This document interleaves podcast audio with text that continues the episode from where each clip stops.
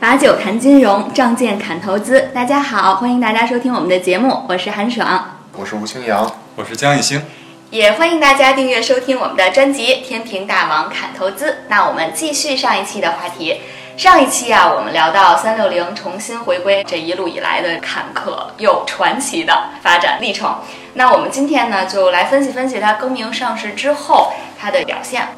在上市之后呢，三六零开盘涨幅三点八四，但是随后就遭遇了巨震，最后首日的结果就是跌停。之后两个交易日都是下跌的，截止到今天三月二号收盘，三六零的市值是三千五百八十五亿元，那相比于它二月二十八号最高峰蒸发了八百五十六亿元，这个表现还是挺惨淡的。网上就有人调侃。说三六零简直就是三六零牌高端韭菜收割机，正式挂牌了。 那一星哥，你这怎么看呢？它是二月二十八号改的名儿吧？对对对，就是更名上市开盘。啊、因为咱们看公司的股价啊，从二零一七年公布了重大资产重组事项之后呢，它本身是从一个八块钱左右涨到了一个五十块钱的平台，所以之前因为重组结合上市这件事儿，股价和市值本身已经涨了很多了，所嗯以在五十块钱之后，平台上下波动，大家已经知道嗯把已这经个是 graph 印对进对去嗯对，，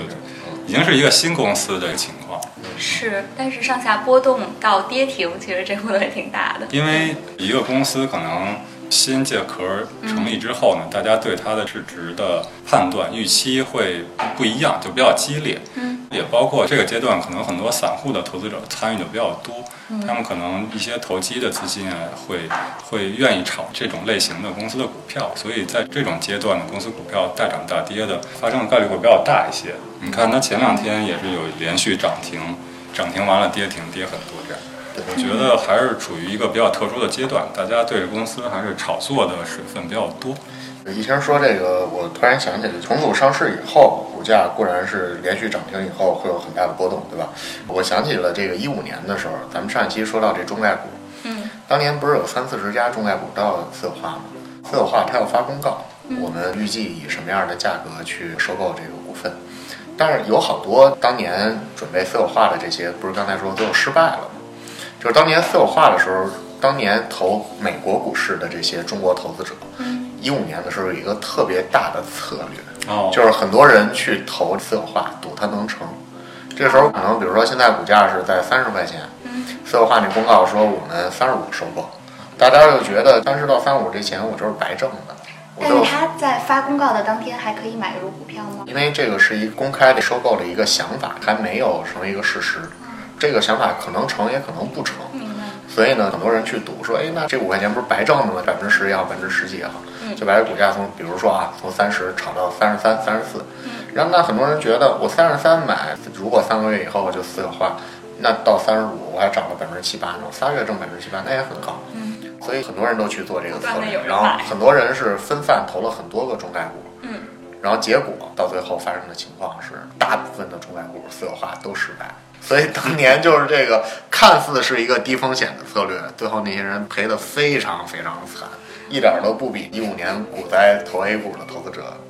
本来大家还认为这是一低风险的策所略，以但是到最后反而赔得更多，那从三十五可能跌到十五都有可能。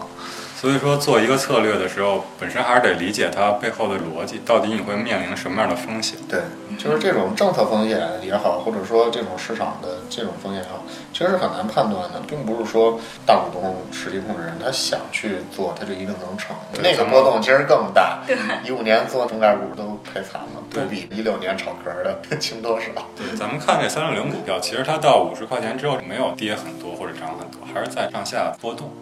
那咱们就来看它的市值，现在市值是在三千五3500百亿，嗯差不多，相当于是在 A 股上最大市值的一个互联网公司了。对，以前最大的是乐视一千亿， 现在结果大家知道跌到没有人两给他跌到竞争两百亿了。暴风当时多少？应该也是两两三百亿吧。嗯即使当年在美国上市的中概股里边，三六零其实也是非常大的嗯没一家。错，对就是包括美股、港股在内啊，然后所有的互联网公司，它是排名第五的，现在市值来说，排它前面是腾讯、阿里、百度、京东，剩下就是它了。因为它当年在美国上市的时候，其实阿里还没嗯有在美国上，京东也没有在美国上。它最早上市的时候是用杀毒软件业务做的吗？三六零上市的时候，首先核心的产品是上安全什么这些，对吧？对，但是其实三六零之所以我刚才提过了，五六年前股价曾经大涨了一波，当时巴菲特和索罗斯都买了三六零的股票，就当年叫奇虎。巴菲特和索罗斯同时都投了的中概股非常少啊。嗯当年奇虎的股价涨，其实我印象中啊，好多年前了，它的那个浏览器业务当年是刚刚兴起，因为浏览器业务大家都知道，以前微软、IE 什么这些嘛。但是三六零浏览器，我自己就用三六零，现在也还挺多人用。对嗯它那个浏览器业务其实起来以后，大家觉得这个可能还是有很多的广告啊什么这些的前景。嗯，它的就这几块也有共同发展，所以其实当年起舞还是股价涨了很多的。当然后边的故事就是移动互联网来了，移动互联网来了，那可能 PC 时代的逻辑可能就一下都变了，所以就是后来它的这个股价也没有再继续的再怎么去但是手机上现在也好多有三六零软件儿，嗯，对，但是在移动互联网的时代，其实三六零也推过一些像安全手环儿，啊有印象吗？家长能监控小孩儿的那个 GPS 的安全，哦，这哦是三六零做的三呀。六零当年做的，然后这些其实都是在当年物联网啊什么这些都会大家觉得，哎，这个其实有前景的。但是后来随着实践证明，包括小米手环、三六零手环这些，大家实践证明不是特别刚需的东西，所以像这些尝试都没有最终成为它的核心利润的来源。所以就是三六零之后的那些年，其实也就也没有那么顺利。嗯，刚才说它私有化的过程中，有很多国家队在投资参与。对，它现在是涉及到国家的这些信息安全领域吗？三六零其实这几年它的安全的板块的业务进行了一个比较大的调整，就是以前咱们都知道，三六零最早是做个人的安全 PC 的，三六零卫士、嗯三六零杀毒对，对吧？但是其实那个大家也知道，一直是免费嗯的，对吧？顶多你通过这上面集成一些其他软件的下载，可能像软件收些钱什么这些，这具体这些细节就不说了啊。但是总之在这块收的钱是没有那么多的。嗯但是这两年，其实三六零主要是在做我们所谓 to B 的业务，就是它在为这些机构、企业或者政府部门儿这些去提供这种安全解决方案。像这些机构直接去收钱，就这块儿的业务成长的还是比较快的。所以像国内周老板不是说承诺一七年到一九年净利润二十二个亿，就这部分其实主要都是来自于这种 to B 业务这块儿应该是增长得比较快。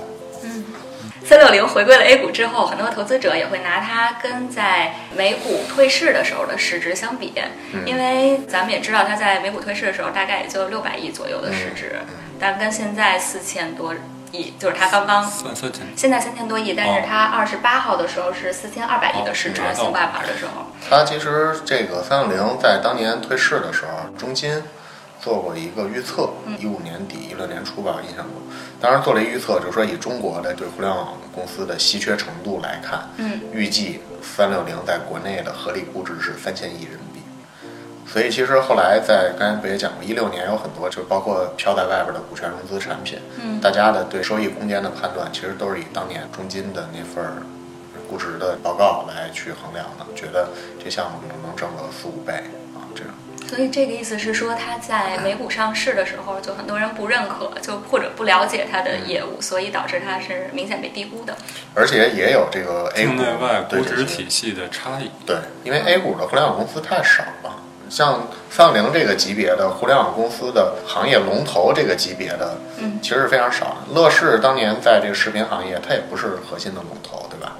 乐视核心的业务真正做出来的一个电视，电视当然它做的是不错的，然后一个是最传统的就是视频，对吧？有点像奈飞，对吧？但是在视频这个业务，国内龙头显然是像什么优土啊、爱奇艺啊、腾讯啊这几家是核心的，乐视肯定排在他们之后的。所以就是像三六零在安全领域，它绝对就独一无二的，可以说就是唯一了。十几年前的瑞星、什么金山那些早都不行了，卫星现在只剩一个小狮子的应用。 对，它就是被三六零给干死的，对吧？对我当年都用瑞星的，所以就是它在安全这个领域，其实三六零还是非常强的。但是至于它值不值三四千亿的估值，我觉得也有 A 股的实际情况的考虑。因为以前大家说中国好的互联网公司是基本都在美国，对吧？对后来这两年，随着港交所大量的改进这些上市制度什么，大家发现很多真正好的互联网公司特别喜欢去香港上市了。比如说咱们自己持仓的美图，这种都是绝对的行业龙头，包括像众安保险、互联网保险的可以说独一无二的龙头，包括像腾讯拆分的阅文集团，那绝对是内容领域的占了半壁江山还要多的龙头，包括可能会在香港上市的小米，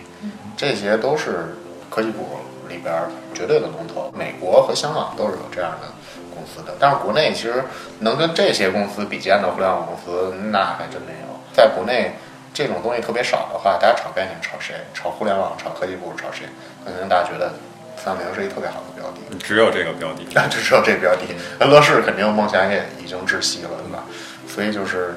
估值炒的明显高于境外的同行，我觉得也算正常吧。嗯，但是至于能不能维持在三四千亿，这个还是长期来看，肯定市场还是一个称重机，对吧？短期是投票机，长期是称重机，还是看它那个利润能不能真正的持续增长，把这个现在一百多倍的估值真正的给它做实，通过利润成长把它的 PE 降下来。 嗯，那除了三六零这个企业本身啊，我们有很多人在网上也开始讨论红衣教主现在的身价是不是暴涨了很多？那肯定吧，这个我没太关注啊。现在它的身价哦现在他们算了一下，就是以一美元是等于六点三二七二元人民 币这样的汇率来算的话啊，周鸿祎的身家相当于一百四十三亿美元。根据福布斯最新的中国富豪榜，还可以排到第十一位呢，哦，那还挺高的。现在身价最高的是不是马化腾啊？是吗？应该是吧，腾讯都四万 亿了。嗯，但是他是不是吃的股特别少？啊呃，还行，不不不是很少，嗯，嗯，就是肯定不会少到百分之三到五那么少。哦嗯，就是马老板持股还是可以的。大家对三六零的市值有一个比较诟病的一点啊，就是它在国内现在上市这主体，嗯其实是不包括它的市场非常看好的金融业务什么这些的。手机业务好像也没猎包豹括，嗯。在吗？不在吧？猎豹它之前就拆出去了嘛，嗯应该啊。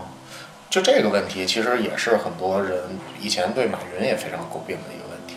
就是当年马云在港交所上市那个阿里巴巴的时候，上市的就是 to B 的阿里巴巴的业务，就是机构间的交易业务。其实十几年前大家都知道，淘宝才是阿里里边最有价值的一块业务，嗯但是它没有放在上市公司主体里边。换句话说，你买了它的股票，但是你赚不到淘宝成长赚的钱。包括后来在金融啊美国上市，对吧？对但是其实像这个支付宝，大家都知道，金融这是最有价值的，它也都放在个人的名下，也没有放到上市公司里。很多人就觉得马老板、马云就太精明了，真正挣钱的东西都放自己兜里，可能没有那么挣钱的东西就拿出来来融资。那他这是什么考虑呢？以后会以一个别的主体对，来现对在接 to C 的这些就是业务。对于他自己来说，肯定是成长最快的，对吧？那我就尽可能的多持股，等以后我再单独拆分上市。这样的话，我不用以一个比较低的价格就把融资给做出去，等到快速成长完了，可能还借助一部分上市公司的资源。啊嗯当然不能武断的说他一定是这么想的啊，也有别的考虑，比如说可能觉得这部分业务还不成熟，还在成长期，可能会拖累上市公司的股价。我们先在体外培育一下，就是当然可能也会有这样的考虑啊，所以这个也是一个比较复杂的问题。嗯但是市场对于这些问题的认知，通常来说是觉得没上市的好是吧？就至对至少说支付宝这块儿，支付宝但是现在支付宝蚂蚁金服也是有很多政府国家的资金在进入，它对我觉得也涉及到网络安全、支付安全、什么信用这块儿，可能也不会让它随便的就自己就上。就所以这个问题就比较复杂。对对对嗯好，咱们谈到周老板身价的这个话题呢，就有好多他创业的事儿要聊了。关于这些内容呢，咱们就放到下一期继续跟大家来聊。如果您喜欢我们的脱口秀，就请关注天平大王的微信公众号，或者加入个人微信，搜索“天平大王”小写拼音全拼，和我们进一步交流。那我们下期再见。啊再见。再见。